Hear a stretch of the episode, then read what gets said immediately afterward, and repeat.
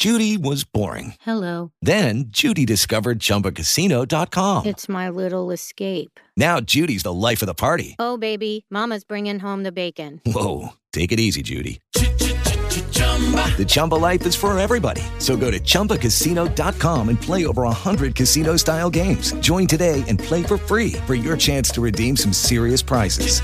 chumba ChumbaCasino.com. No purchase necessary. Void where prohibited by law. 18 plus terms and conditions apply. See website for details. That's that rebel music. That's that rebel music. That's that rebel music. That's that rebel music. That's that rebel music. That's that rebel music. That's that rebel. That's that Welcome to Landsharks After Dark, favorite podcast about Ole Miss. I, of course, am your host, Justin Sanders. Joined today, just like I am every week, by my co-host John Stefanzik. John, how are you, buddy? I'm all right. A little bit of a cold, but as I wrap up the semester, I guess wrap up my academic career basically this week. Oh man, Um, bittersweet. I've actually had some time to look around, see what's going on in the world, and I'm I'm kind of confused. So I got a question for you. I was hoping you could answer, All right, go ahead. straighten it out. So doing a little search, and it's a Baylor last Friday, independent, a quote unquote independent law firm. I don't know how independent they really are. Uh, provided a sexual assault report to Baylor officials on how the school handled incidents of sexual assault on campus, but the school gave no indication where the document would be made public.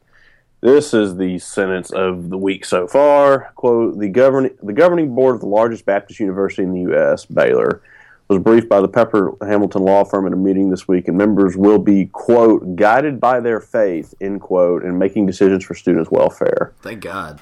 So, whatever the hell that really means. I'm pretty sure that's that's why we invaded Iraq, right? Our faith told us to do it. something like that. So basically, that's that's a good one. Um, so basically, like we got we did a report, and we're gonna pray about it, and we're not even gonna tell you anything. We're just gonna pray about it, and we're gonna keep being smug because we got a three hundred million dollar stadium. It's all neat on the river, and then we uh, they've been won- Art Browson won a lot of football games, but holy hell, he's arrogant. Does Bay? I guess Baylor doesn't get hammered as hard in some respect. Well, not hammers. They don't get killed from a PR standpoint as um as as much as some other institutions because the I don't think the Big Twelve gets as much attention, Yeah, that's true. particularly particularly if you're not Oklahoma or Texas. Because basically, it's because they want to even though they've won a lot of games, they're part they're part of the group of schools that fills out Texas's schedule from a financial dynamic standpoint. So anyway, so I was sitting there going, okay, nobody cares about nobody. People care, but they don't about that. Uh, and then Alabama today, Cam Robinson and Hootie Jones both get uh, arrested for drugs and weapons charges. Cam Robinson allegedly stole a firearm, which is automatic felony with a mm-hmm. minimum one year sentence, as you pointed out. Mm-hmm. This is in Louisiana. We were just talking about this beforehand. Does do so Bama? So hey, th- this arrest never happens in Tuscaloosa. If we're just being No, no. Well, Well- and also like to be fair, they would probably they would have no need to be in a park in Tuscaloosa at two thirty in the morning. They would just be, you know, like in their apartments or something. They were they were at home. That's part of why this happened, I think. You know, Yeah. that, that's just part of the whole story. But yeah, no, you're totally right. That they never would have seen the light of day if it hadn't been back in Monroe, Louisiana. I mean, if you're used to getting away with carrying a gun and weed around, I guess that means you can do whatever you want in Tuscaloosa. Then Probably you- true. Oh, it just kind of who knows. So, but Dan Wolken, I don't have a tweet in front of me. I don't. Did you see what? Yeah. Oh yeah. Dan Wolken's like, we should wait and gather facts. Blah, he wasn't he wasn't actively causing a problem or something like that. Was it causing a problem? What's the deal here? Like, I would, you know, you think the gun people would get at him on this, but whatever. Because nobody actually cares about Dan Wolken, so that's the. Uh, I guess that answers that question. And then Lane, Lane Kiffin's retweet game this morning was really solid too. He was just retweeting a bunch of "Go Tide," championship, blah blah blah. NFL. I didn't see that. That's hilarious. Yeah, go. You can pull it up if you want to see what his uh indirect Did you direct. see, did you see. Dan Wilkins' tweet from three hours ago? Which one? Which That's one so was great. it? I have no idea how much Tunsil smokes, but if you need a gas mask to get high, people come to the conclusion you're doing it a lot. What does that have to do with anything today? I mean, it has to do with Dan Wilkins' agenda at all times. You mean there's an agenda? Hilarious. Oh, wait, wait. There's two more. There were two more uh, ahead of this. These are apparently in reference to Cam Robinson. As Yeah. anyone who evaluates players for professional teams will tell you, The issue with marijuana isn't whether someone occasionally smokes, it's whether, like with an alcohol problem, you do it enough to impact your work. And then he followed that up by saying Tunsil needs a gas mask to get high. So is it the same thing with guns, John? It's like, as NFL teams will tell you, it's not about how often you have a stolen gun. It's how often you let that stolen gun get in trouble and interfere with your NFL work. Is that uh is that the moral of the story? Something like that. And then I mean, Dan Wolken, he's just it's so clearly a hack. Like it's not it's almost not even worth talking about at this point. Like he can't defend tweets like that. You know what I'm saying? There's he just blows them off when people tweet at him about stuff like that. He just says, "Oh, you know, lunatic fringe is coming out or crazy fans or whatever." Because there's literally nothing you can say to to say that for some reason Laremy Tunsil is worse than what Cam Robinson just got arrested for doing. Laremy Tunsil was never arrested for anything. Let's keep that in perspective. Like, how are you going to tell me having weed and a stolen firearm in a car with you at 2.30 in the morning and that leading to you getting arrested how is that not interfering with your work as a football player how is how is that not to a level that it's become harmful to your career you know, that, that argument doesn't make any sense dan wolken's just an idiot we all know that here's why he's not going after him. It's the same damn reason that the lame Kiffin. That the, that, did I say lame or lane? I meant lame. But if I said lame, then that's even better. Um, it's the same reason that the whole Lane Kiffin sleeping, uh, Lane Kiffin affair stuff briefly popped up in newspapers, then disappeared. The rumor is, if you go dark into the underworlds of the, of like the Bama version of Elite Dogs, is that he was slept with a, uh booster's wife. But I have a feeling that media members have their jobs threatened or were told to silence, and then that story just magically disappeared with no follow up. So basically, the Saban Mafia, which this is impressive if you're Saban. This is how this is the top of college football, so we have to we need to give props here. They can take out any media member. I mean, Ole Miss semi blackballed Riley Blevins, no that's not what happened which uh, yeah, no that's legit not what happened that's that's So- a, that's, so, a, okay, that's so an Ole Miss- invention that's an invention of the msu mafia I mean, okay, Riley Blevins got blackballed in the sense that Hugh Freeze basically just started giving him the finger during press conferences. But it wasn't like Ole Miss told the Clarion Ledger they had to fire Riley Blevins. Riley Yeah. Blevins, first of all, quit his job. Uh, but if there was anything from the Clarion Ledger, you know, pushing them to push him out, it had a lot more to do with his job performance than about the agenda of the Clarion Ledger or what he was reporting. You know, there was a there were a few things in that that whole Lindsey Miller uh, story, if you recall. It, it wasn't so much that he was just publishing one guy's accusations over and over. He really wasn't covering the other side of the story. If you remember when they had that court appearance with Lindsey Miller and Laremy Tunsil, uh, Riley Blevins didn't even show up to cover that. And this is like two days after he had quote unquote broken this whole story. I think they were a little more upset with his um, his opinion on how he should be able to do his job, which is basically on his own terms, than they were about anything he was reporting.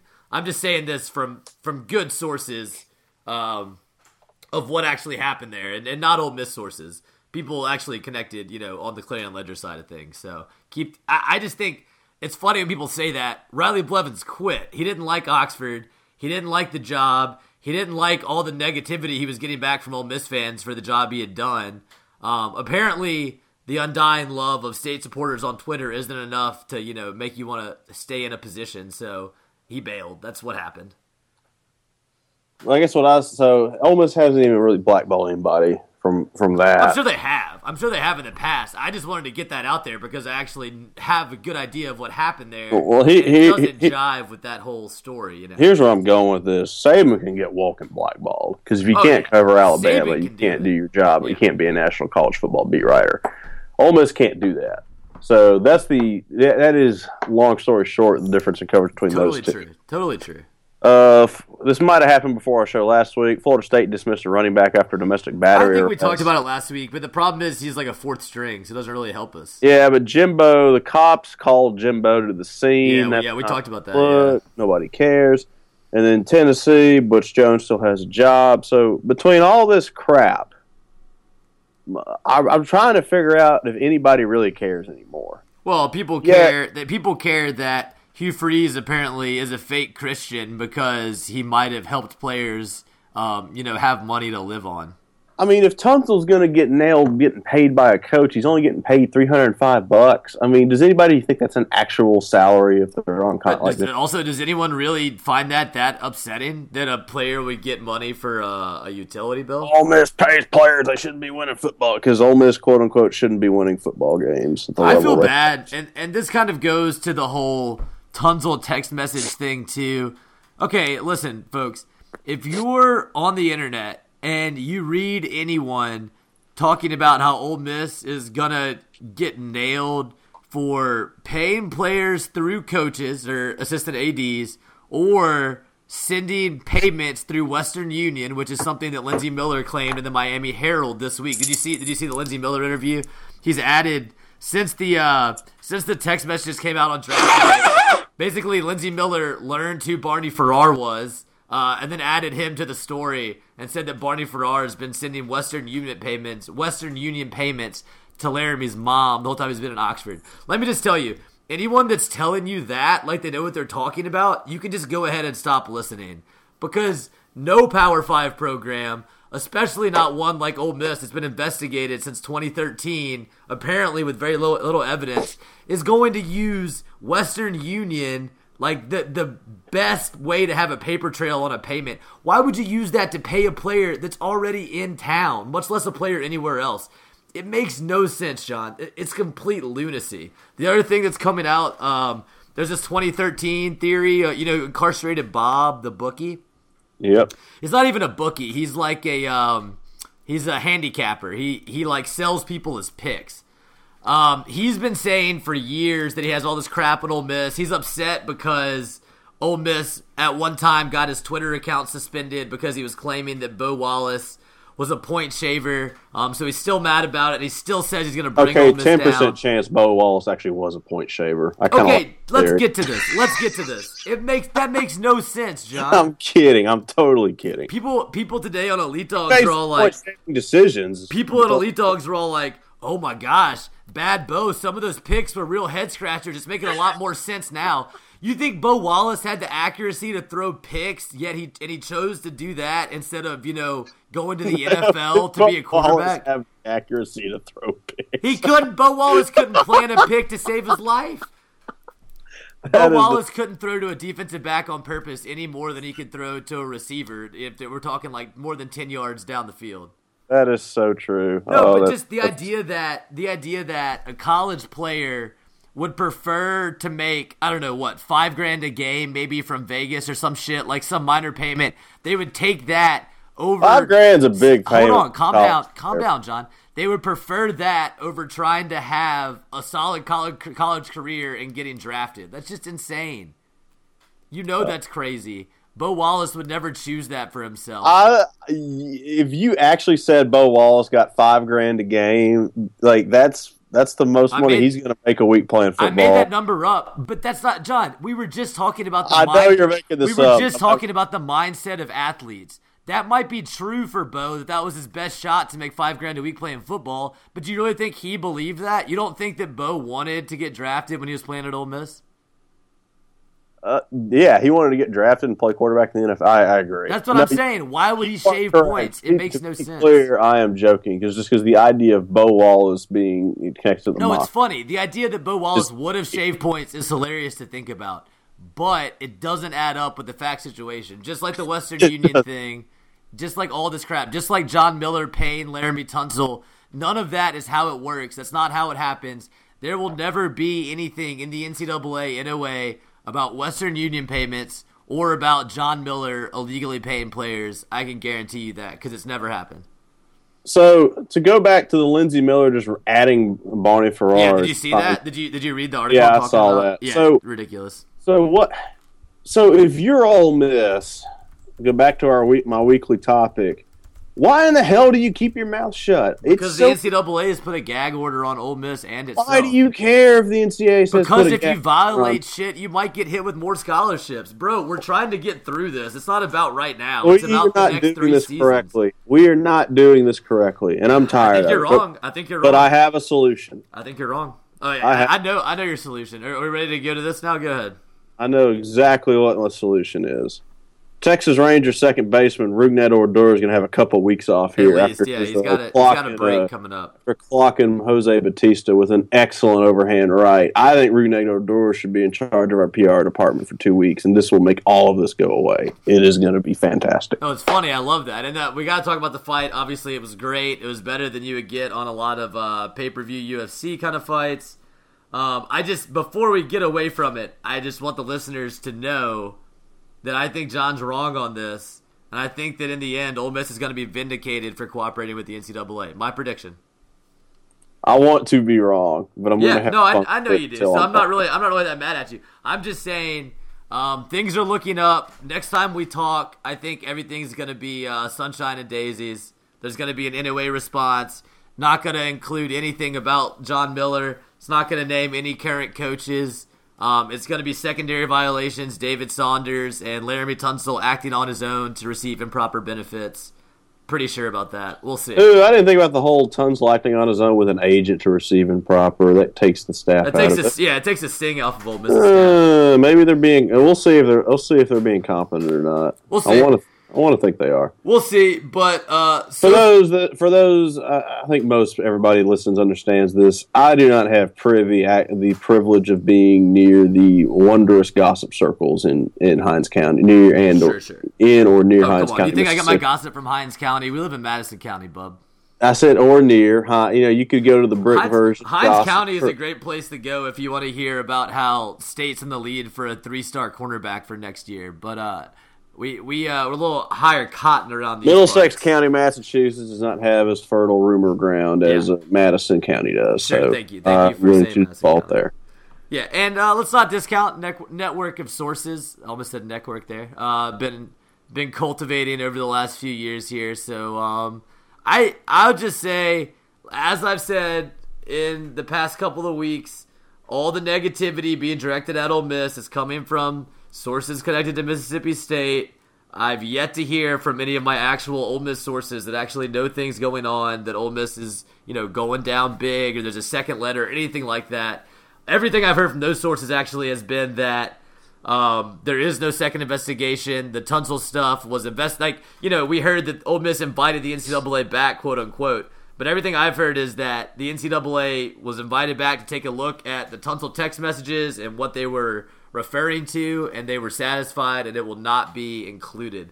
Also, a new juicy rumor is that uh, the NCAA leak has been discovered by the NCAA, and that might be why they're interested in um, expediting this as much as Ole Miss is, because they don't want to get sued. So we'll see. We'll see what happens. Uh, like I, I, want to sue the NCAA. We need I- some. I- I put think- Ole Miss law grads to work. I think we're we're waiting, and we would not hesitate to sue them if they, you know, if they were to screw us on punishments or something with the the the aforementioned I want. Pat Forde to have to be deposed. Can we get him deposed? That'd be something. hilarious. That'd be hilarious. Yeah, it is interesting. I wonder if 40 source was. I almost think 40 source was Robertson. I'm more interested in who Steve Robertson's source was at that time because back then Let's he get was, Pat to test. Let's get Pat he deposed was and see actually he getting decent info back then. Uh, but I think that was probably from Hudspeth and guys on his staff and per- perhaps Larry Templeton. But here's the thing, you know, we can talk about Larry Templeton being a grinder and going to work for the NCAA and all that. He's also he was the president of a major university. This is a very career-minded person.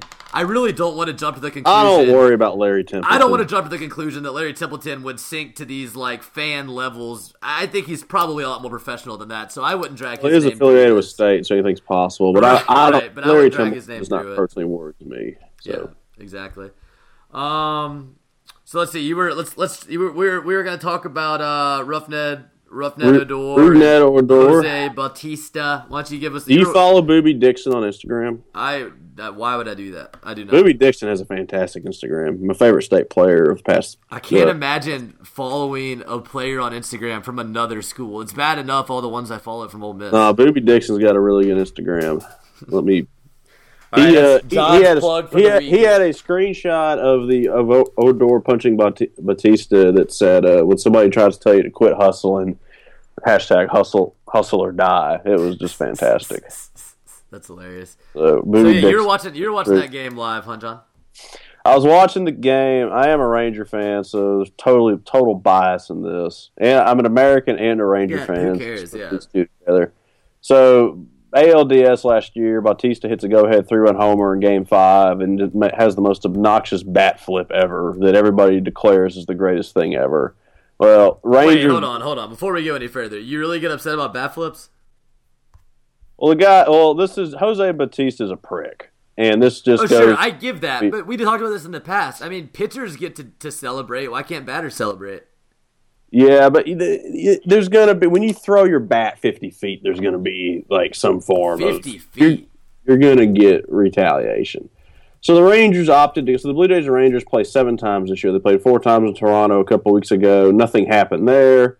And they play three times in Arlington this past weekend. This is the last time they play all year. Well, eighth inning, one run. Rangers are up by a run. Uh, they choose to retaliate against Bautista at this point, which is interesting. They, they were to the point like we. This is the last time we see this guy all year. It's only a one run one run game in the eighth, but we're still going to plunk him. So that's pretty commi- That's that's that's dedication to plunking. bat, okay. I just watched the bat flip. It's not that bad. It's also not 50 feet. You need to get back to geometry. Go class. listen to any interview and tell me the guy's anything other than I'm just. not saying he's not a prick. I'm saying I'm I'm saying saying not. Retaliate, for, retaliate for the slide. I agree with that. That's fine. So, so he gets hit, and he did. It, it wasn't like they threw at his head or anything. It was the we're going to plunk him in, you know, the side, and you know, Yeah, there we hit go. in the leg. It wasn't a big deal. So Bautista then ground ball next batter. Bautista slides into second late, spikes up, very dirty play, and Odor did not like this. So he goes, they push each other, and they both clench their fists to go except Odor's much faster and just clocks him with an overhand right. Uh, Odor's chain goes around his neck in, in a really impressive view in slow motion. Uh, Bautista's sunglasses go flying like similar. They f- they flew almost Yeah. as far. They Oh, flew as far as Bat did. And there's so many pictures of him just getting rocked, like mid mid rock. I had people tell me that was one of the best overhand rights they had seen in Oh, years. I agree with that. It was beautiful. It was just glorious and literally the biggest brawl I've seen at a baseball game since uh, oh, I'd say 03 Yankees Red Sox when Pe- the fight when Pedro threw Don Zimmer on the ground. That's what I thought of because I was going that is just that was that wasn't just like oh pretend test you know just to let some testosterone go off. That was a legit brawl slash fight because literally because Odor threw the ball away on the double play attempt and you, you like the camera is following the catcher and Mitch Moreland the first baseman as they like go run down the ball, and then like halfway there they stop and they turn around and run towards, and you're going, "What the?" For like a split second, you're going, "What is going on here?" And then you realize that oh, there, then you see there's just a literal like fight going on that everybody's going to break up. You know, Bautista was ruled out on the play because it was a uh, illegal slide. Yeah. Uh, what Odor got tossed, obviously. Uh, I think three or four Blue Jays got tossed. John Gibbons, the Blue Jays manager, got thrown out earlier in the game, came back on the field and got tossed. Um, it was a fantastic scrum, and, and then they hit Prince Fielder in the lower leg in retaliation in the eighth. That got the relief pitcher tossed. It was. It was, it was quite entertaining. Odor's probably, I felt like 10 games was my initial reaction to the punch, but um, hell, he could get 15. I don't care. It was worth it. It was awesome. Yeah, I'm sure yeah, Yeah. that was worth it for sure. It Okay, so can, it can the Rangers calm down now and can they drop the vendetta against Bautista? Has it been settled? I think everybody moves on because they don't play again the rest of the year. If they played in the playoffs, it'd be kind of entertaining. Yeah.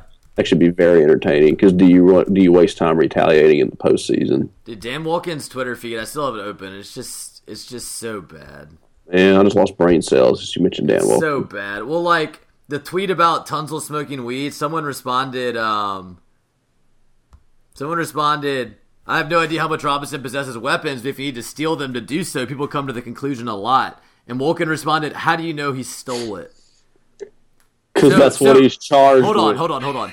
Wilkins' position is Wilkins' position is smoking weed out of a gas mask proves you're a drug addict, but possessing a stolen firearm has has no bearing on whether or not you stole it or whether you're a thief or a Well, violent you're right. The consistency and He is the uh, unreal, dude. Assumptions. He, is unreal. No. There was another No- one too no that was like anymore. someone responded. Uh, someone responded. The assumption that Robinson stole a weapon is based off the fact he was in possession of it, and Wilkin responded, "That's completely ridiculous. What the hell are you talking about? Why aren't the gun anti-gun people all over him? Like maybe they. Anti- oh, the anti-gun people uh, that are big in Alabama and LSU's fan base. well, he's a he's a national rioter. There's got to be some dingbat in California that's like, oh my god, you're saying you know, no guns, blah blah blah. No, Just- I, I, I, but nobody cares. I don't think anti-gun people even wade into the world of sports Twitter because there's Yeah, too it's much shit very- going on at all times. They just don't. Those are two areas that don't. This reminds me while I'm on my Twitter looking at my uh, my notice, I got to give a shout out to uh, former guest, friend of the podcast table, Cobbleson. He's doing some uh, some commission based art uh, right Oh, now. the, is it the bear and the? uh yeah, I got one. I got a commission Colonel. commissioned painting of um, Oh, did you get one? yeah, I got one of a. Uh, it's very affordable. I encourage you if you. I have two quarterbacks kissing. Oh, I'm that's gonna put it up in New Hampshire. That's funny. If you're interested in uh, Oxford folk art, mine is of uh, it's a beautiful scene in the Grove. You got the Walk of Champions arc. Um, our present and former mascot embraced in a, a loving or engaged in a loving embrace, I should say, and uh, Public display of affection. yeah, a full mouth kiss. Kind of, it kind of represents, um, you know, the, the our our our old school fans and our new our new school fans coming together to uh, hate the NCAA yeah. and get angry. Um, so yeah, shout out to Table. Um, did, did great work, very affordable. I suggest it. Um, all right, so where were we? We're in the middle of talking about Cam Robinson, and uh, oh, all right, let me make my point before we talk about baseball, and we can Yeah. come back to this later. But I wanted to make my point about Hootie Jones that I made to you earlier on the show, so or, or before the show, I should say. You just want to talk about Hootie. That's all. I want to talk about Hootie. No, I'm good on the blowfish. I'm good with just Hootie. Um, so he was in the class of 2014. He's also from Monroe, Louisiana. There with Cam Robinson. Um, this guy, he was a composite four star, uh, composite 50th overall player in the nation, number four overall safety. Um, goes to Alabama. So to date, let's see, class of 14 means he's been on campus for two seasons, right? So he's going to be a junior, I Yep. think, if he didn't redshirt. I think he did redshirt. So I think he's a junior. He's played in 16 games and only recorded four tackles. This is the number 50 overall player in the country. Ole Miss went after this kid hard. I just, if you're an elite recruit, I don't know how you look at these careers of these elite recruits that sign with Alabama. Up till, I mean, I know the point you're going to make. you made it earlier. You look at where they go in the draft.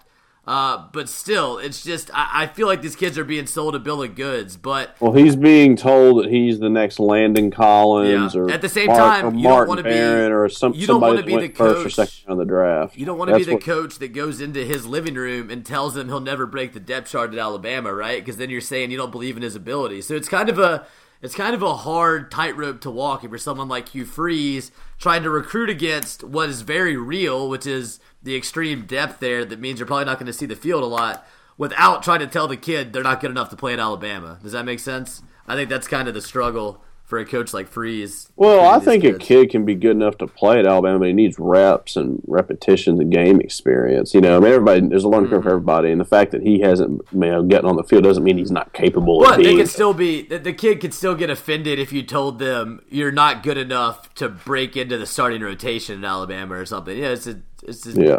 I don't know. Um. Okay, so yeah, let's go now. Talk a little about baseball. I don't think we've mentioned it yet. Uh, Ole Miss pretty much locks up their uh, regional hosting position. We would assume with the sweep of Kentucky this weekend. Pretty impressive. Uh, come from behind win there on on Sunday. Overall, played well all weekend. Uh, I was at the games this weekend up in Oxford for graduation. Saw our friend Neil McMillan. Spent some time with him on uh, Thursday night. Great to see him. Always shout out. Um, I'm assuming you got to watch them on TV. I think this is Neil's like highlight of the, of the week is his like weekly shout out on here. yeah. Neil loves Neil loves his loves his shout outs. He done at UW, or has he still got to put a thesis together? I guess I could text him. I don't think he's. I think he's got another year. But I don't, Neil, call in uh, one eight hundred Landsharks. Um, One eight hundred OM cheat. He'll, we'll, we'll hear from Neil here in just a second on this live show, but uh, from now we'll move on. Ole Miss up to number five in Warren Nolan's live RPI. Let me check the other RPI. I don't really know what the difference is. Yeah, also number five in the uh, the main RPI on Warren Nolan here. State all the way up to number eight. They've done serious work on their RPI the last uh, couple of weeks. Um, other SEC teams: Florida still at number one, A and M at four, Louisville and Miami at two and three, South Carolina right behind Ole Miss at six, uh, NC State seven, State eight, Vanderbilt nine, Texas Tech ten, Clemson twelve, or no, sorry, Clemson eleven, LSU twelve. That LSU RPI is kind of I don't know. Well, they've been they had a they swept somebody decent recently. I forget who it was. They've kind of they've, They they've Tennessee maybe. yeah they uh, they and they're not good. They've been pretty good since they lost on Sun. Uh, Yeah, they're in the top ten. To Um, I, just, I just don't think they deserve to host though. After the some of the games they've lost this season, we'll see. I think- they it's either them and kind of Vandy are the two competing over the yeah, it's, six. yeah, them which- and Vandy are, are fighting for that. who does. Vandy finish? Uh, Vandy gets Auburn this week. They'll Yeah, they'll sweep. I- they'll sweep get to eighteen and twelve, and then uh, LSU LSU gets Florida, right? oh, Vandy or uh, sorry, LSU swept Arkansas, Oh, that doesn't mean anything. and then they swept Tennessee the week after that. So yeah, they're, I mean they're on a like a nine game winning streak right now. Their last loss was to Ole Miss, like you said. So they Ole Miss took care of Kentucky first two games. Third game they go they fall down five nothing. McArthur gives up a two run shot, a three run shot. And then after McArthur, they went Feigl then Short. Is that what happened? I think that's right. And they bullpen shut down Kentucky because bullpen's been fantastic all year. And Ole Miss just chipped away. I mean, they did what they had to do. They got they got one run in the fifth, maybe added two in the seventh, added one. No, they added two in the sixth, one in the seventh, maybe. And then I thought I thought things were. I thought it was all over in the eighth because Ole Miss. Uh, they they had the the tying run on base at second, I believe. I was in the process of leaving the game at this point. I had to go meet my family at Ravine for a little graduation dinner, which was uh, fantastic, by the way. My first time going to Ravine, it was really good. Um, so it was the eighth inning. I was walking out. I was standing there to watch the the last play. I forget who hit it, but Kyle Watson was pinch running, uh, and he we they hit a single up the middle. Should have easily scored Watson from second, but he falls down going around third. Ole Miss ends up going to the ninth, still down five four. And I thought at that point it was over for sure. Um, but I guess that just kind of speaks to the back of Kentucky's bullpen, huh? Because in the ninth they came right back and ended up winning seven to five on a three run homer at the end. Yep, Lartigue hit a walk off. Great for him. His last regular season game in Swayze as a senior. Yeah, that's awesome. um, will almost assuredly, unless they go zero and five the next five games, be a be hosting it, and they probably still host at that point. But They probably they, would, yeah. they should take care of Arkansas State tonight, and then it's interesting. It's an interesting scenario for them. They by sweeping Kentucky, and then kind of the way the cards have fallen everywhere else. They actually they're, they're pl- they can They're if they- playing for a national seed they're this playing weekend, for a yeah. national seed this weekend exactly. So Very true. I'm going to give them the Arkansas State. Well, here's the question. Here's If the question, lose, John. Are are A and M and Ole Miss are we are they playing for the same national seed this weekend? Is that what's happening? Uh, I think it depends because Well, I think the- State's got it locked up. I think.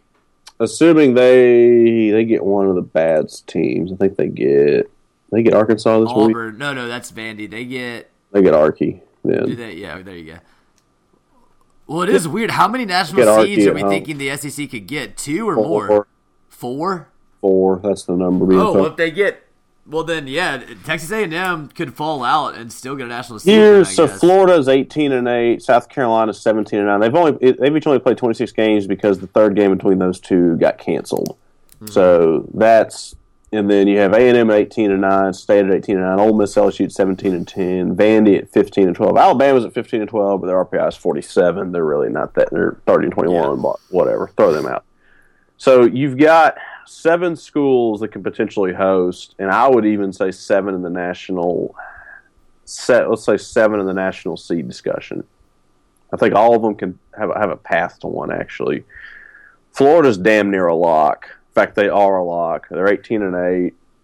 Um, well, I say they're a lock. I'm ninety five percent sure.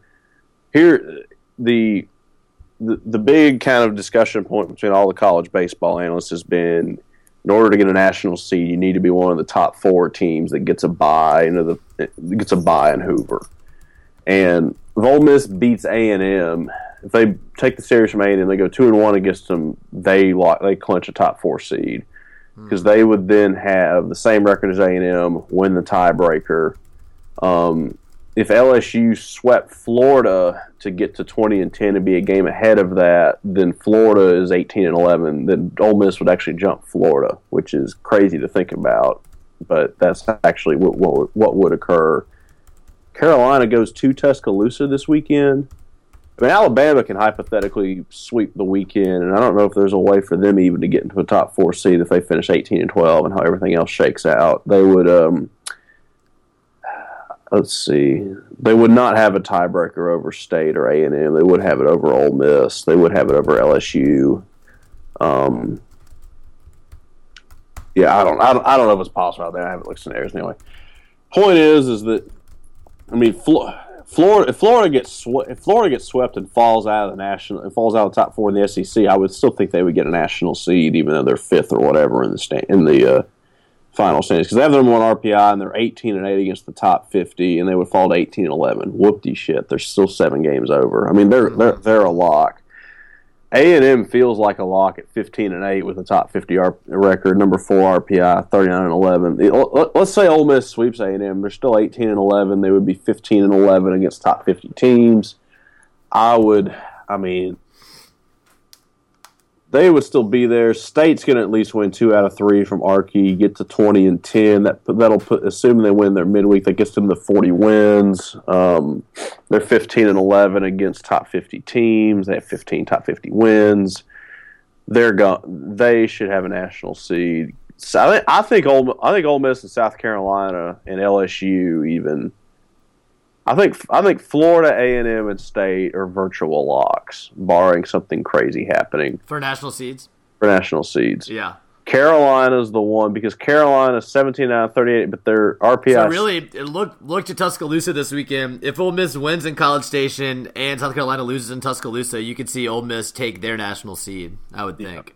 But yeah, I would think if A and M was to get swept and then lose one in the SC tournament, I mean, stranger things have happened than them getting dropped down to just a host. Ole Miss would actually jump South Carolina in the Hoover seeding because Ole Miss, if they, if let's say Bama wins the series against Carolina, Ole Miss wins A&M because Ole Miss would be 19-11, South Carolina 18 and 11, so they'd be half a game ahead, even though they got swept by South Carolina. So they actually have a tiebreaker scenario in that case. That's that's kind of crazy to think about. Um, uh, because because South Carolina's ten and twelve against top fifty teams in the RPI. Ole Miss is thirteen and twelve now. That's with Bama at forty seven, Kentucky at forty eight. They need Kentucky to stay, and ideally Alabama to fall. Alabama plays South Carolina, so it's going to be tough. Bama. I mean, if Carolina sweeps Alabama, then the flip side is Ole Miss's uh, top fifty record gets better. So yeah, yeah, that's a that's true. Yeah, because Florida A and M State, and I think Ole Miss would get the la- would get the eighth national seed at this point. I'm assuming the SEC gets four. I couldn't tell you off the top of my head who the other ones are going to be, but let's just work within the SEC gets four framework. Even if Vandy sweeps, they're still 11-11 against top 50. Their non-con strength of schedule is not fantastic. They lost to Louisville middle of the week, 18 and 12, 37 and uh, yeah, they're they're going to be just on the outside looking in. Um, here's the other thing: what the Kentucky sweep does for Ole Miss is now you can say you swept a team that took a series from Florida and took a series from South Carolina, and then if you go sweep eight, because the whole year we've been we felt we haven't felt great about national seed chances for Ole Miss because they got swept by Carolina, they lost three out of four to State. But then at the end here, you can turn narrative. We swept a team that took series from Carolina and Florida. We didn't play Florida. Um, I don't know what Kentucky did against Vandy. I guess I can look that up then beating A and M, beating a very good A and M team, and then you finish the season hot. That then kind of flips the narrative for Ole Miss, and you have the Louisville series win. They can say we're basically been 500 against all this other top competition. We deserve a seed. Mm-hmm. That's the. It lets them because it looked like they were going to be behind in that argument. Now they have a pathway to kind of get even, and then every all the other metrics fall in place. Yeah, Kentucky, and that's it. Kentucky gets Kentucky gets Missouri at home, so they will probably take two out of three. Missouri's going to win ten RPI. Hopefully, Kentucky can stay in the top fifty for Ole Miss. That would be the the big key there. It's, it'll be interesting to see how. I mean, I still think LSU can get to a national seed if they swept Florida and then went and made a run in Hoover, I which I don't that. think I they do. But that Florida, would get them. yeah, That would get them there. And just So- like just like we're saying, if Ole Miss sweeps A and M, I do not expect that to happen. I think Ole Miss will be lucky to get one, and I mean lucky and probably happy. Do you take? I think one? Ole Miss takes two and doesn't. And uh, Ole Miss takes two, then they're. So you think pretty- they're that hot right now? They're hot enough that they're going to go into college. if they take two, I wouldn't. He, the most likely scenario is to beat Arkansas State. They take one from Yeah. A and M. They're two and eighteen two. and twelve. They're the five or the six in Hoover, and literally, you you've locked up a host site. Yeah, I would literally lose. throw the game, get the hell out of there, because you're not going to get to a national seed, but By you're not playing going to yeah. side. No, it's You- true. Yeah, that in a way is kind of. I mean, the fact that that's your what I would say the most likely baseline scenario is really good, and then you can, yeah, you'd be fourteen and fourteen against top fifty teams at that point if you mm-hmm. take one from A and M. That's most likely what happens. They can just totally blow off Hoover. Which, Fourteen and fourteen is that including the Alabama, including Alabama in it? that's including Alabama. So that means if Alabama got swept by South Carolina this weekend, they would probably go to thirteen and eleven. Well, yeah. they would go to thirteen and twelve. Uh, what are we saying they did this weekend in this scenario? We're saying they go one and two against A and M, which Okay. would to So yeah, so one. So really, no matter what happens in Tuscaloosa, Ole Miss fans will probably be okay with it because if South Carolina sweeps, you get a winning record in the top fifty. Uh, and if it goes the other way, South Carolina might fall below you in the national seed hunt. So it's kind of a Yeah, because if you win the series in A and M and Car- and Carolina loses the series, we're not talking Yeah, sweep, might- talking series. You jump Carolina Uh-huh. in the in the SEC standings, which and then Carolina then Carolina's top fifty RPI record would fall. They're two under now. They'd go to four. They'd go to they'd go to three under, which Ole Miss would be at least five hundred. So they would have a slight edge there. What did Carolina do? Did they take two out of three from Clemson? Did they lose the series to Clemson? they had a weekend series against lost Clemson. Yeah, they lost the weekend series. How did to Clemson. they? How did that work with their SEC schedule? No, this was this was non-con. Oh, oh, oh! I thought you meant last weekend. Yeah, okay, that makes more sense. I was like, that would just mess up everything. Um, No. all right, so what time? So we're talking about uh, seven thirty tonight for the. Well, it doesn't matter. No one's gonna hear this before the game. Uh, but yeah, Ole Miss No one's gonna be able to watch it anyway. Yeah, it's gonna be on the radio. We're gonna have. A, I'm gonna crank the radio up a little bit. I think they at least get a game. Maybe I don't know how good. I mean, A and M's really good. I don't know how. I mean, we every time Ole Miss they goes, are hot right now. They, they should be able A and M's more of an offensive team as opposed to defense. In which a is way, good because Ole Miss is bad might be a against. better matchup. Ole Miss's offense is he, the quick note on the actual team. Errol Robinson, JB Woodman playing really damn good right now. They've been and then Marti. They, they've they've come alive offensively after the Alabama weekend. Did you see? a- did you see Errol's quotes about uh, changing up his swing? no, I did not. Fill me in. Uh, basically, he was just trying to hit home runs, and Bianco had to tell him like, "Hey, just hit a single." Like he was talking about how he was So trying Errol to, read all trying the to stupid pull number one prospect stuff. right, and then he was like, "I'm gonna be a power hitter now." Instead of instead of just slapping it through the four On hole what opposite side, does he think he's a power hitter? he didn't say that exactly, but he was just he basically said, "I Swing wasn't, for home I runs wasn't, if you think you're a wasn't hitting for singles." That's basically what he was doing. Because he's like, now I'm just slapping it through the four hole and getting singles like I always have my whole career. It's like, what? You should have been doing that the whole time. You're the leadoff hitter. Like, just get on Well, base. Better late than never. Oh, yeah, that's true. That's all I got. That's true. Um, let's see. We're gonna talk about uh, Ole Miss got another international transfer that's gonna have to sit out Hey, real year. quick on baseball, We'll Woodman's the only rebel up for the Ferriss Award. Yeah. There's three state players. Vote for Everybody's like, him. state got three guys nominated. State's going to split the vote on this to yeah, themselves. they are. Woodman might win because I think Mangum probably deserves it, but Dakota Hudson's gonna be a first round pick. Rebel Grove guys went through the. Uh, they went through the comparables between Mangum and Woodman, and Woodman's probably a hair better because of power and then de- than defensive outfield assist. I think Woodman's arm in the outfield would probably put him slightly ahead of mine. But I mean, they both they both deserve it. I Also, mean, they're gonna split the vote, but the Ferriss isn't all fan vote. I don't think because there's judges too. There's a panel. Yeah, I like the fans get a portion of it. The fans get a portion of it, but then I assume it's like uh, what's de- like Cleveland and all those guys, the the sports Yeah, writers we'll see what they come up with. that do it. Um, but no, I was gonna say we'll get into uh, the Drake transfer, Olejniczak in a second. I just found some uh, over unders for the season, John. If you want to do those real quick. Okay. All right. Uh, Tennessee. Okay, so these are SEC over unders. This is football over under. football for the season, not counting bowl games. Um, So 12 game regular season. they do not yet uh, have lines on Kentucky, Mizzou, South Carolina, or Vandy. So this is everyone else. So all the all the teams that suck don't get lines. Ouch. Burn. Sorry, sorry. Angie. Um, so Tennessee is leading the pack at ten point five. I will take that under. They're the highest in the SEC. yeah. Well, You wait till you hear who they're time who they're tied with. These are uh, these are all at five dimes. That same site that has Ole Yeah, Miss yeah. You're you're bookie. by a lot on. Well, yeah, they just released stuff earlier too, so it's something to talk about.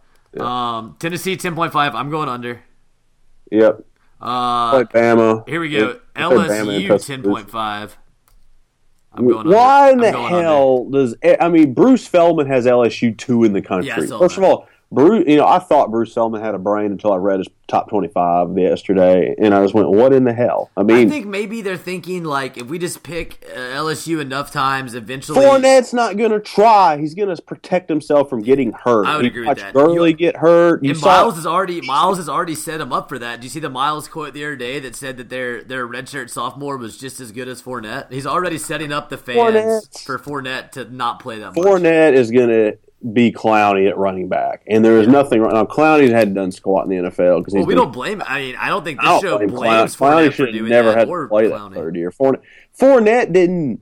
Fournette didn't give a shit the end of this past year once they lost three. I mean, they lost two, not. they lost two in a row, and they're just like, "Yeah, screw it." I don't think he he didn't care. Well, I don't think Fournette really cares about winning a national championship. Oh, I don't. He he wants to go get paid. He's got two. He has two ten million dollar insurance policies. Yeah, I saw that. I think Fournette would like to win the Heisman, but I don't think if he it's really convenient, cares. I mean, if he if they he wants them to win, but he's not going to go out there. He's not going to go his career for it. No, no. Yeah, and he shouldn't, to be honest, He shouldn't. I agree. So I'm going under 10.5 on LSU. as Carries well. will go down this year because of Les is setting up Saban, like. or, yeah, Les already said that. All right, so under. And, and second thing, why in the world does everybody keep making this same, you know, crazy assumption that all of a sudden LSU is going to figure out how to coach and run a passing game? I know. They're like, Brandon Harris. we also hear no- this every season. no every season they say that they've changed it. They've they've turned the ship around on the offense, and it's Like always they- the exact same. Gave the same idiot coordinator more money. I mean, He's gonna run behind a fullback. That's what LSU does. What Les wants. That's le- and it's. le- I think it's Les more than anybody else as far as the offense. I mean, he. I don't get it because the one year they opened it up was Mettenberger, but they lost three games. So Yeah. they. Well, one of the games they lost was when Mettenberger threw all those picks to Ole Miss. Yep. I mean, Um, Go on. LSU's under. I'm sorry. There's just it's just No, not. I agree. So I'm LSU and Tennessee both under. This is where it gets interesting. The next plateau is 9.5, and there's three teams at 9.5: Alabama, Georgia, Ole Miss. Um, Under for Georgia, over for Alabama. over for Ole Miss. Yeah, maybe. I hope. I hope over, but I could. I could see nine. I could see anywhere from nine to eleven to twelve, even for Ole Miss. I mean, an eight probably isn't out of the question. It just depends what happens Eight, in yeah, it games. depends, but I'm going to go over. Okay. Give me a Alabama, I- Georgia. I, get I get Chad Kelly versus every other SEC I quarterback. like it. Give me ten wins. I like it. You, Um, you're, you're going over for Bama, surely, right? yeah, They're not going to lose three they're regular going to they're season to games. they're, they're going to kill USC because Clay Helton's a joke as a coach, and I think they lose to Ole Miss, but I don't know who I else. They, I don't know who else they lose to. um, Tennessee. I don't think they're going to so. beat Tennessee. I think so too. Dobbs is an uh, Dobbs is getting overrated. Is a is, Dobbs is a solid but not spectacular Well, and the key to beating He's- Alabama isn't having a bunch of running backs. he, Dobbs is getting overhyped because he's got because they need they need three quarterbacks to talk about in everybody's media story. There's only one real quarterback in the SEC this year, Well, no one's. but he's for the no team that everybody talking about him. apparently hates from a PR standpoint. No one, no one thinks Chad Kelly's good because uh, he went to junior college and once was illegal he's- or was i- he's a- incorrectly accused He's an of off-field having an. AK-47. He used to be. Um. Uh. Uh, Georgia, give me. Oh, they play in the East, which is terrible. But they have, but they have a freshman quarterback. Yeah, they could sneak under- I think Georgia wins nine games, but I'm going to go under nine. I agree. I go nine. I go Who- under for their nine. non-con? Do they play? Do they? No, Auburn plays Clemson open the season. They they get Georgia Tech, who's probably not that good. Yeah. Um. But just on Tennessee, I I just don't think their defense is good enough to beat Bama. No, no, they play. Wait, uh, Georgia plays North Carolina in the Chick Fil A opener. I mean, they could lose that game. They could lose it, but I doubt it. Didn't uh didn't the North Carolina's quarterback was a senior. that's what I was asking, yeah. that guy, if he had been back, I would. I'd give him a shot. That's what I was asking. He was their best player. Yeah, that guy was really fun to watch. I can't believe they lost South Carolina in that opener. Yeah, let's not forget that. They're apparently terrible in openers. That's true. Um, moving on, uh, McElwain at nine. Got to think that's because of the loss of a quarterback. If he had his quarterback coming back, he'd be easily higher than that. I'd think. Who wins the? I guess Tennessee. I think they do, I do think Tennessee wins the East, but I think they do it. Yeah, 10 by default, they they'd luck into it. I could also see uh, Smart just having a one of those storybook first seasons and winning it. No, I could see it. Georgia's got Georgia Um, own. Florida at nine. That's a tough one. If it was nine point five, I'd feel good about the. God, I push. Yeah, that's Uh, a push. I agree. I'm, I don't touch that. I think it's a push A and M at eight is interesting. under. I would say under definitely, but he could Under. also like coach his ass off. They play. UCLA week one. That's a non-con loss. Probably true. Except Jim Mora will screw up and lose. This is where we're getting we're getting fun down here at the bottom. Malzahn seven point five at Auburn. I, they have someone winning more games than Gus. I guess. I guess because I guess Clemson's an automatic loss for Auburn to start the season. Yeah, versus I think they're also- UCLA. You can make an argument I think that they're also they're an online book. I think they're trying to get some play on some of these. Yeah. Um, Um, I would go over on seven point five though. Who is their? It's uh, either seven or eight, I think. I think they get Kentucky as their rotation opponent. Yeah, because they yeah. Well, they Well, they have another. They have guy. another JUCO guy that can run. I don't think they have any quarterbacks. Um, jeez, They always have running backs though. seven and a half Yeah, it's either seven or eight, I think. under. They they, they win call. seven. All right. also, I think Gus also gets fired at seven and five. Some interim, some interim coaches, the probably true. Ham or Music. City or whatever, just Uh, they to. have Dan Mullen and the Bulldogs at seven point five as well. Uh, uh, probably an under. under. Probably an under. I think they go six and six, seven and five. Probably true. It feels like Shreveport for them. Except I don't think Shreveport- Arkansas all the way down at seven. I'll go Hmm. over. Well, who's their non-con? Well, last year they lost to. Tulsa, so is that a real question? Yeah, but no, I just want to know who it is. You pull it up. I'm pulling it up right now. Uh, they got La Tech. Oh, at TCU, they're screwed. Loss, They're screwed. loss. Um, they beat La Tech. They beat Alcorn State. They beat Texas State. So that's so they'll go three and one in the non-con. they got to go win. But they uh, got to play Florida, Florida, Missouri. So that's kind of an even split there. Um, I think Mizzou's going to be bad. Two one. But uh, Florida, I they think- play Florida. They play Florida in the swamp or in Fayetteville. Uh, in Fayetteville, it looks to me like the I sw- think they can win that game. the swing game is A and M. I would say Yes, they because they're they, gonna lose. They've to, blown that game in the fourth quarter two years in a row. Well, also LSU in Fayetteville and Ole Miss in Fayetteville, like they got some. Uh, they have some opportunities to beat higher ranked teams for sure. I'm gonna. Arkansas, I mean Alabama's in Fayetteville. what, what is it again? Seven. Yeah, seven. Uh, yeah, seven for Arkansas. I'd say probably over. They're gonna lose TCU. Got push, Yeah, push. but at the same time, okay, so What, when do they play LSU? One one, actually? towards the, wait, hang on. When do they play LSU? at the end of the season, November twelfth, Oh, uh, give me over. Then they'll beat LSU. I would agree. So with that. LSU is going to have lost twice by them and be in total checkout mode because they won't have a passing game, and Fournette's going to be like, "Yo, I'm getting paid." Because if Ezekiel So Elliott, if they if they lost to A and M and TCU and beat Auburn, I have them four and four going into Florida, and then it goes Florida, LSU, State, Missouri. They could win all of those games. So, but they would have to win all four of those to go eight and four. So either they either they they beat A and M to get to eight and four, or They beat A- they'll they beat. LSU or Florida to get. To A and M is going to train wreck. Okay, so that- if they beat, that's if a they, lock. If they That- beat A and M, that puts them at five and three, and then I think they can get to eight by winning three out of four from Florida, LSU, State, Missouri. I, th- So I go- think that's mm, over. I I think think, they over. get to eight because Yeah. Bielema's actual because Bielema's a secure coach. I. I think that they'd lose one of those games, but probably not two of the last four. Florida, LSU, State, I Missouri. agree. Like they probably lose one, but probably not two. And I mean, So- maybe it's LSU. so maybe LSU gets it together this year. So the three most likely dudes to get fired. Well, in the West, I'm not gonna. We we don't. Oh, okay. Well, let's look at it. Is there? Do you have any more over under? no, that's all of them. Okay, we'll finish on this. So, uh, so from the hot seat, most likely get fired standpoint, coaches that are on the hot seat. Let's say we have uh, Stoops at Kentucky has to get to a bowl or he's out, right? Yeah. Uh, Mason, what does Derek Mason have to do at Vandy to keep his If he job? got to a bowl, he'd be fine. Can he get to a bowl? I don't know. Let's pull up Vanderbilt's schedule. Who is their uh, who's their West rotation opponent? Um, the rotation. I think it might be Bama.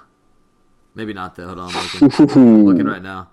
Uh, they haven't played him in a while. That would sounds right. it's it's Auburn. It's Auburn. Okay, Auburn wins that game. It's ugly, but was it, is it in Nashville or is it in? It's in uh, Auburn. Okay, they will. Yeah. But see, they open. Okay, they open with. Is it uh, early or late in the season? It's late in the season, November fifth. Ooh, hang on now. Hang I think on. they could win that. Auburn Chernobyl's, then Vandy can win that. Well, you know they got Ole Miss November nineteenth. Yeah. I'm kind. of I mean, Vandy's gonna. They're gonna get better as season goes on. Probably the way Mason coaches, but they have a shot in the opener against Muschamp in Nashville. They have a shot, Yeah. and then they have Middle Tennessee, Georgia Tech. I think they win that game. I think Carolina's a train wreck, personally. So if they win that game, and then win two of Middle Tennessee, Georgia Tech, Western Kentucky, they're at three and one. Florida three and two. At Kentucky four and two. At Georgia four and three. Tennessee State five and three. At Auburn, if Auburn's a train wreck, they could get bowl eligible they November could beat. Kentucky as well. Dude, they're That's- going. They're going to a bowl, tough. man. They get at Auburn, at Missouri. They're going to a bowl. I think Mason's actually a pretty good coach. I think he just needed a couple years. He part of it, he just needs to figure out how to be a head coach. Yeah. Um, Well, and also he was coming in to a roster that was into- not and, uh, optimized for his system at the all. reviews that the NFL Franklin gutted it. And the reviews that Frank that Franklin that the NFL evaluators gave Franklin for his handling of Christian Hackenberg makes Yeah. you realize that he's just kind of a jerk anyway. System, but no, I think I think Vandy to a bowl is a bold prediction we should make for this season. Looking at the schedule, They got a shot. Um, if they, I mean, they could start four and zero if Georgia Tech is bad. we will. Let's. Uh, they play Georgia Tech. Interesting. Yeah, it goes South Carolina, Middle Tennessee, at Georgia Tech, at Western Kentucky. At Western Kentucky, they could also lose. both Yeah, you're right. games. They could lose at Western Kentucky. I forgot. They, that they have a I, am going to go be optimistic here for Vandy. I think they go. I think so go So they. I think they go to a bowl. They're fine. So who else is on the hot seat? Is there in the East? anybody else in the East on the hot seat? Uh, Smart first year, Muschamp first year, McElwain's coming off a division McElwain's title. Good. Um, I Barry mean, Odom's Butch. first Did year. you say Butch? Butch is on the hot seat. Um, ooh, Butch is definitely on the hot seat if he chokes like last Ooh, year let's again. talk. Let's talk about Butch. What does he have to go? Ten and two. So okay, Butch goes nine and three. They're not. If he goes nine him. and three, they're not firing him. But every every Tennessee then he's fan, on. Then he's on. Well, but he loses Dobbs after that. right? And also they, he- they might stop defending him so vehemently in the rape thing. I also think if he goes nine and three Well, if he goes nine and three and he and he changes quarterbacks, then he you got to give him a year to break in the next guy. true. But I just think Tennessee fans are going to stop believing. Who the hell is Tennessee going to go want to go hire anyway when they have a horrible reputation at this point? They can't, they can't hire anybody Bobby- right now. Bobby Petrino? They're kind of stuck with him to be honest. I think Bobby Petrino would stay at Louisville. He's got sleazeball He's AD there totally on on board with him. I don't know. Tennessee is like so much bigger of an athletic program than Louisville. they're Neyland I- seats 102,000 people. yeah, that is not an attractive program, and they've lost to Florida how many years in a row? A lot since before we were born, I think. Yep. Um. Okay. Let's see. Let's get. You're gonna. You do some West hot seats. Yeah, let's go through the West hot seats to wrap Obviously, this someone. Someone needs to go nine and three. I'd up. say. Sumlin, Malzahn, so Saban's Someone needs to beat staying. Texas. Um, Malzahn's on the hot seat. Miles is on the hot seat. I don't know how to see. Bielema's, Bielema's not not on the hot. Seat. Is seat. LSU getting ranked so high by these media people to protect Miles? Maybe. they like Les. Maybe. I think that's a factor. It probably is. They're all friends with him. I'm sure. Everybody, because Les is good with me. Everybody See, likes Les. The, the problem is the problem is it doesn't matter how high they rank him. The higher they rank LSU, if he underperforms, it's just going to make the LSU fans madder. they're they're they're killing the offseason. Instead of like, oh, he's 15, he's got all this NFL talent, but no quarterback versus he's a top five national title contender. Right, You and I think when they end up in the because they changed, 'cause he- finish 'cause he- fifteenth, they're going to be because he has a top because he has a top eight roster regardless. So if you rank him under that, it's then why are they not going to perform up to their roster capability now? It's like, oh, they're going to put it together. We like Les. Blah blah blah. No, yeah, I, he's on. Him and Sumlin are on the hottest seats, Malzahn, so- followed by Malzahn and Mullen and Bielema. Is what what about? Let's talk about Mullen. Let's say state train wreck. Mullen gets. I think Mullen Five, can lose two more egg bowls. I think if he loses the next egg bowl, he's told. Two egg, I like this. I think. I think if he loses egg this, bowl. I think if he loses this egg bowl, he's told you have one more year. They're So coming back to Starkville. You have to win in Starkville. So he goes five and seven and loses the egg bowl. He's given the you need. I think he goes six and six and loses the egg bowl.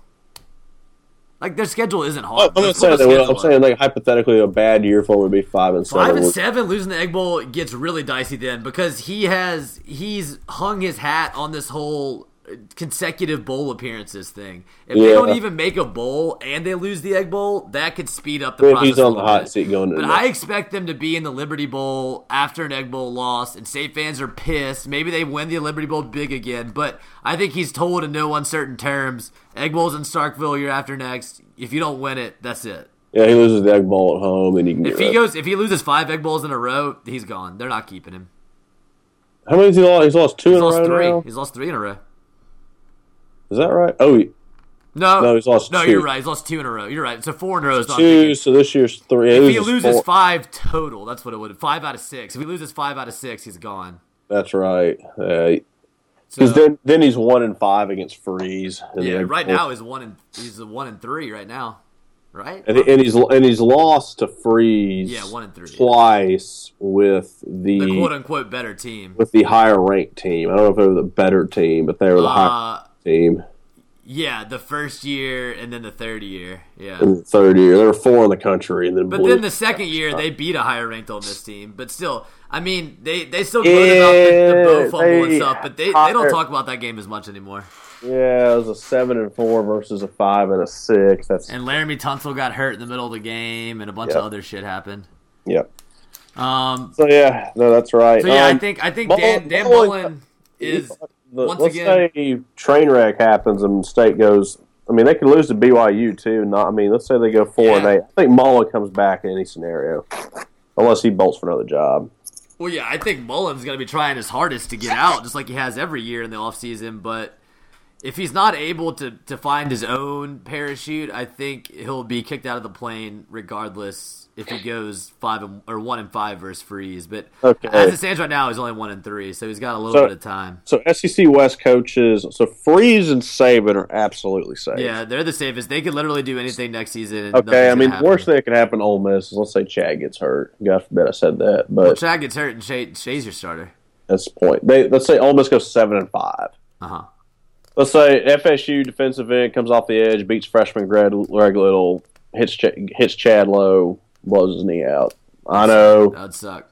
tragic. Chad takes tragic. medical red comes back into the year. Everybody, well, except does he with Shea. I Oh don't know. shit, Anyway, you're right. Yeah, but this is shirt. anyway. uh, Let, let's, let's that would kind of be a disaster. We go on. That would be a yes hideous. dis- I would just quit watching college football the rest of the year. Um, but that ha- uh, that could happen. You have freshman left tackle, blah blah blah, and God knows who's playing right tackle. I want to believe my. Conyers I don't really believe my league. It's yeah. Conyers. Conyers is solid at right tackle. Anyway, or So- or Rollins. Go on. so the, so Ole Miss rolls a six and six or seven and five with Shea, and then Freeze is fine. He's got he's got Shea to develop. Right, He- exactly. That's it. Becomes if Ole Miss goes seven and five, the whole narrative becomes impossible it was a freshman. It was a freshman. Then he, and then you know the hype is huge for the next season. So regardless, Freeze is fine. It's impossible to put Freeze on the hot. We don't seat. even have to talk about Saban. We all know why he's we don't talk about B. B. I was going to put Bielema. Is Mullen? We just went through. He Mullen can't. Yeah, I'll put Bielema next safest. I'll put Bielema next safest, and then Mullen. Where does what, what? So let's. How do we evaluate Arkansas? They go three and nine, zero and eight his first year. They go seven and six his second year. They beat Ole Miss and LSU in shutouts that year. They went seven and six again last year, didn't they? They uh, no, they went eight and five. Then they won- they won their they won the Music City Bowl. They still lost I mean, the Liberty Bowl because they hit because because I remember watching the Liberty Bowl and they hit a uh, they threw a pass to Henry. Hen- Hen- Hunter Henry caught a random pass in the third quarter, and the announcer goes, "That's who they went to on fourth and 25. It was like the dumbest That's not. That's not who they went to. Yeah. He he. That's so stupid. It was literally the stupidest call I've ever heard. I've heard a lot of stupid ones. Um, so Arky, so let's you know you brought you mentioned their schedule, so they're probably they're probably let's say they win eight. We we said we were our positive scenario for them is they get to eight, which I can't see them going higher because they got to replace running backs because Alex Collins went pro, right? Yeah. Where did he end up? Did he even get? They they they both went in like the fourth. I think. I think. I didn't realize Alex Collins got drafted. I think. I think he did. I thought they both got drafted. fifth round Seahawks. Ooh, he'll be good there. Yeah. Um. I'm just curious. Yeah. No, I agree. It's hard to evaluate. Even last season, And, they- and they lose Henry, and they have to. They go to the other. they uh, lost Brandon Allen. Bills fifth round for Jonathan Williams. Okay, so we only had two guys go in the fifth round, which is good, especially for running back. Um, yeah, because I guess they were the Fawn Cooper of of uh, running backs from a ability standpoint. I buy that. Um, what was I going to say? Okay, so Bielema wins eight games. They, they got new quarterback. Uh, not, the not as good Allen brother. Henry's gone. Uh, they have a couple decent receivers. Uh, I'm sure that I'm sure Bielema has some kind of running back, but where do we? So I don't think they can get above eight though because they play in the West, and and they go have to go to TCU, which is effectively a West game. Yeah. Where so B so so Bielema wins eight games. If you're an Arkansas fan, how do you evaluate this? I guess if you went eight without with Austin Allen, you say he's going to come back another year. You probably have some other running back you're developing. You're going to have new faces. Yeah, you you feel good about Bielema moving it forward, and then 17's your year to really make a run for the West. Because that's the thing. Bielema's been there three years. They're generally happy with him, but it's not like year four is going to be, oh, he's making a run for the West. That's not happening this year. Right. It's year five and a minimum. And you're and gun to our head is Austin Allen. Uh, Are they really going to be in the spot to make a legit run at the West next year? Probably not. They're probably you know maybe they build to a nine or ten win season, but. Anyway, so let's Yeah. so so that's the positive for Bielema. You can he gets to a point where next year's the year they really make a run at the West. Okay, what's the uh, the neutrals? Probably seven wins. That's what Vegas has said it. I think they're about right. Let's say they go six and six. They they struggle with a new quarterback. I mean, Austin Allen didn't really look any better than Ryan Buchanan in that game in the rain two years ago that we saw. It was basically the same player out there. Let's say they're a six and six or hell, or even a five and seven football team. Let's say Florida beats them by a touchdown. Ole Miss beats them. LSU beats them. I'd say Ole Miss, LSU, Florida are all probably better rosters overall than Arkansas. Yeah. Um, TCU is a better roster than Arkansas. They play Auburn in Jordan-Hare. What point in the year do they play? I mean, if they get Auburn, or I mean, maybe they lose a close game to Auburn because that was a close game last year. I mean, they could go five and seven. I don't think that's impossible to say. So, if let's say Arkansas does go five and seven, how do we? If you're an Arky fan, how do you evaluate? uh, How do you evaluate Bielema at that point? Like I was saying, I don't even know. Like if I was an Arky fan, I don't even know how I would evaluate last season, where you go eight and five. It's a step up in the win column, but like I said, you lost to Tulsa and you got blown out by Texas Tech. You blew two games early, but you fit. You, I really think. Arkansas fans are happy as long as they get like an Ole Miss win every year. Like they just want to gloat about beating someone they shouldn't have beaten. Yeah, because really you, you do look like last year was kind of a blown. People were people were pretty high on them last year. And people were pissed until they beat LSU and Ole Miss, and then they were like, "Ha ha!" Right. They just made fun of LSU and Ole Miss fans. They just forgot all about their own Because last year they beat UTEP, they lost to Toledo. And, and That's I keep saying Tulsa. Yeah, Toledo, not Tulsa. Toledo. And they, they, lost to Tech they lost to ton. Texas Tech. They lost to uh, which Tech wasn't very good, They No, lost- I mean they were just a Big Twelve air raid offense. and they blew the A and M game. I mean, they flat out blew that A and M game. I mean, they honest to God, they should have won every one of those games. Yep. Uh, they beat Tennessee. They lost to Bama. That's fine. by one point.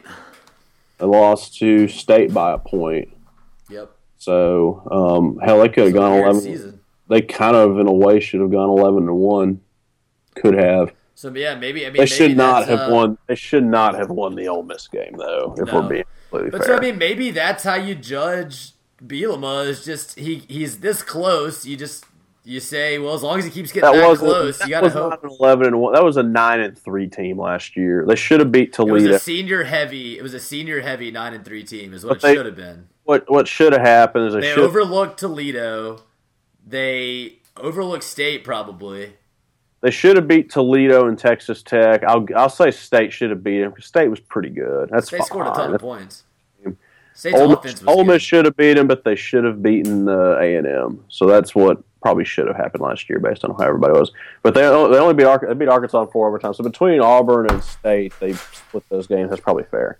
They were a nine and three team last year. They went seven and five, but they finished well. So everybody feels, um, you know, pretty good about. That. I don't know. They, they I mean, it's a weird fan base. It's, it, we can't put ourselves in the mind of an Arkansas fan in any way. I mean, who, Yeah. knows, who knows how they evaluate anyone? Like I said, I think Yeah. Arkansas fans enjoy being able to talk shit to fan bases like Ole Miss and LSU, and that makes them happy. So, the A and M game is so big for them because if they're going to go two oh yeah, and also yeah, they would love to Uh, get a win. three and one. They get to four and one hosting Bama. Well, plus I think Arkansas fans would love to get a win over a Texas team because they're so isolated. They don't encounter that many other fan bases. Yeah, they It's a, could even it's a weird thing, if man. TCU loses Boykin, they could hypothetically lose that game. Dude, if Arkansas beats TCU, watch out. The hype machine's going to be ridiculous. Oh, they could they could eat, they could be five and zero playing Bama. Then the, Bama. hype, the hype machine's going to be ridiculous then. But I, could they, John? No Brandon Allen. No. uh we don't know if TCU no is going to be any. We think they are, but Yeah, but like we don't know anything about Arkansas. They're pretty well coached. But TCU's pretty well coached. Well, coach, too. yeah, T- exactly. That's the They're both pretty of, damn. hallmark I mean, of those are two. Those are two probably the ten best actual coaches in college football. yeah, probably so. Um, Bret right. Bielema is a better actual coach than Urban Meyer. I genuinely believe that. I think Bret Bielema's a good coach, but Urban Myers has a lot more on the resume. Uh, okay. How many players did Urban Meyer get drafted? And they didn't even win the damn division last year. Yeah, but like coaching is so much more than just coaching. You know what I'm saying? It's recruiting In too. college football, it's more than that. I'm, I'm saying, I'm saying, You're saying straight up coach, fine, Here- but here's- I also don't know if there's enough evidence to support Here, that. here's what I'm trying to say. I what think has Bielema done I with think, his I think talent? NFL people evaluate Bielema from an X and O standpoint at a higher level than they evaluate Urban, than they evaluate Urban Meyer. I really believe that. Maybe. Bielema Um, damn good at Wisconsin. They were damn good there. Yeah, no, that's I'll true. tell you, Ole, Ole Miss getting Arkansas the week after they play Bama, especially if they if they if they're a one loss or even undefeated playing Bama, they're going to be all jacked up, and then regardless of if they win or lose, they're going to be so so high, either high or depressed and beat up after the Bama game. Ole Miss gets to roll in there, and Ole Miss comes off the bye to Fayetteville and they're pissed after the last two seasons. last year's. I mean, I, I feel confident with Ole Miss walking into Fayetteville. Especially the week after a bye. Yeah, it's more about the fact that Arkansas is coming off Bama for me. That's the biggest benefit to Ole Miss by far. the the quote unquote trap game for Ole Miss is LSU, which I don't know how you call that a trap game Right, right, right. because they're going to be. Could you even could you argue that Georgia's a trap game? Kind of, but so many people are hyping up those first three. Georgia go Georgia plays Carolina and Missouri. I mean, if they lose, if Georgia were to lose one of those games, maybe you and you beat Alabama and Florida State, do you write them off and they come in? I just I don't I don't think so.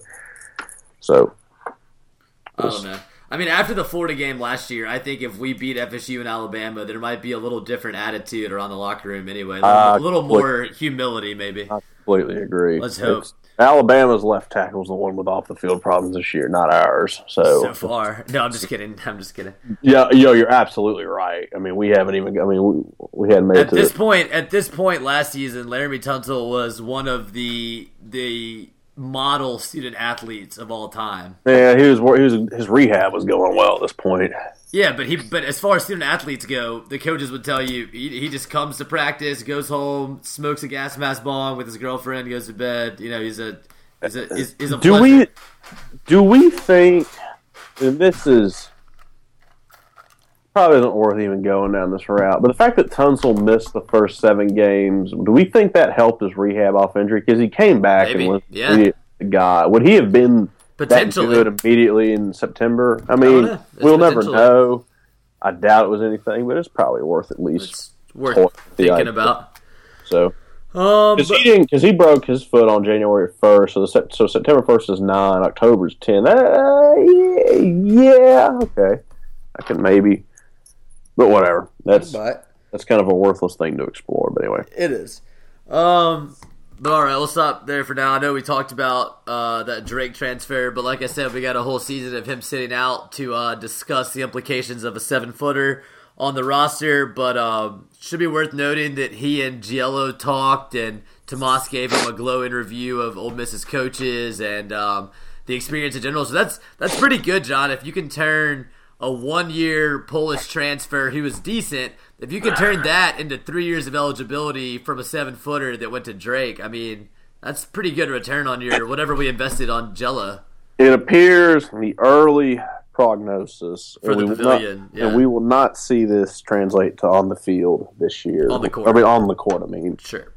Is that AK is able to go at it appears recruit better with the higher level recruit than he We'll see. Uh, He has two more years for us to get to, to figure Because this out. upcoming team will not have that. We will not see that. Next year's not. team is does DeAndre Burnett come in? Andre Burnett, Cullen Neal. Cullen Neal, Saiz will be back healthy. Saiz was really good last year. I Yeah, think Saiz well, and, and Marcanvis. player. Mark Canvas will be good. I mean, they'll have Uh, some pieces next year. Terence Davis, getting him to be an every uh, everyday contributor is Yeah, important. Rasheed Rasheed Brooks, can he step up in the offseason, become more consistent? Yeah, I mean, there's obviously question marks, so we have plenty of time before basketball season to talk I about think uh, not so. I guess next year, sixteen. This upcoming year, sixteen. So I think 17, 18 team. The first year, of the uh, be interesting, yeah. seven footers eligible. That because Burnett will be year two. Because Burnett has two years of eligibility. Is that right? He, only he only played as a freshman at Miami, so He might have he three. might have three. Yeah, My point is, he'll be in year two. You bring in, you have to replace Saiz, but I think you have his replacement. I mean, and then you have uh, and then you have Marcanvis Hymon as as a junior, have all these uh, Terence Davis, yeah, all the 100. signees. Yeah, They're they might they might get another top 150 kid. Patrick Dorsey's your point guard at that time. At that point, He's so bad in basketball that just a little bit of effort they can get the top five and they can get top four in the league, which they have a facility to do that now. I mean, they may come in and be not because basically you have Kentucky, and then from there, I mean, Florida's traditionally been the next school, but they're kind of still figuring out with Mike White. I mean, Ole Miss could, I'd say you would. I mean, Kentucky's higher level. Um, what should we call it? Florida's at a higher level. Mizzou hypothetically should be, but they're not. Uh, Van, they're probably they can get to the Vandy level. Who did Vandy hire? Like, oh, they hired. Bryce. yeah, they hired Bryce Drew. They can get to the Vandy level, I think. Yeah. Carolina's kind of there. Frank Martin, they have a facility. They have Frank, but you know, even though they're, they still didn't make the tournament. So Yeah. Um, all right, so we'll cut it there for now. Um, as I talked about, obviously, Ole Miss expecting to be able to release its uh, notice of allegations response. Pro- I, I would guess Friday, but we'll see. Um, we'll see how they try to play it with the news cycle, all that stuff. uh, but give I, me something to read on my flight I Saturday. think uh, I think the 22nd falls this weekend, so it'll either be Friday or Monday, I would believe. Um, so watch for that. Obviously, Ole Miss travels to Texas A&M this weekend. Huge series there to wrap up uh, the SEC schedule. Um, other than that, you know, we'll be watching. We'll talk again next week. I think, uh, yeah, we'll have one more week of SEC baseball tournament, and then after that's over, we'll have selection and we'll figure out, you know, what the bracket looks like. We'll get into all of that. Um, but for now, uh, follow Landsharks After Dark on Twitter at Sharks AFTR Dark. Um, I think John would like you to follow Boobie Dixon on Instagram. Um, Highly recommend. Highly recommend. John says um, subscribe to the show on iTunes. We really appreciate that. Check out our website, landsharksafterdark.com. Uh, but other than that, for John, I'm Justin. Thanks for listening, guys, and uh, we'll talk to you again next week.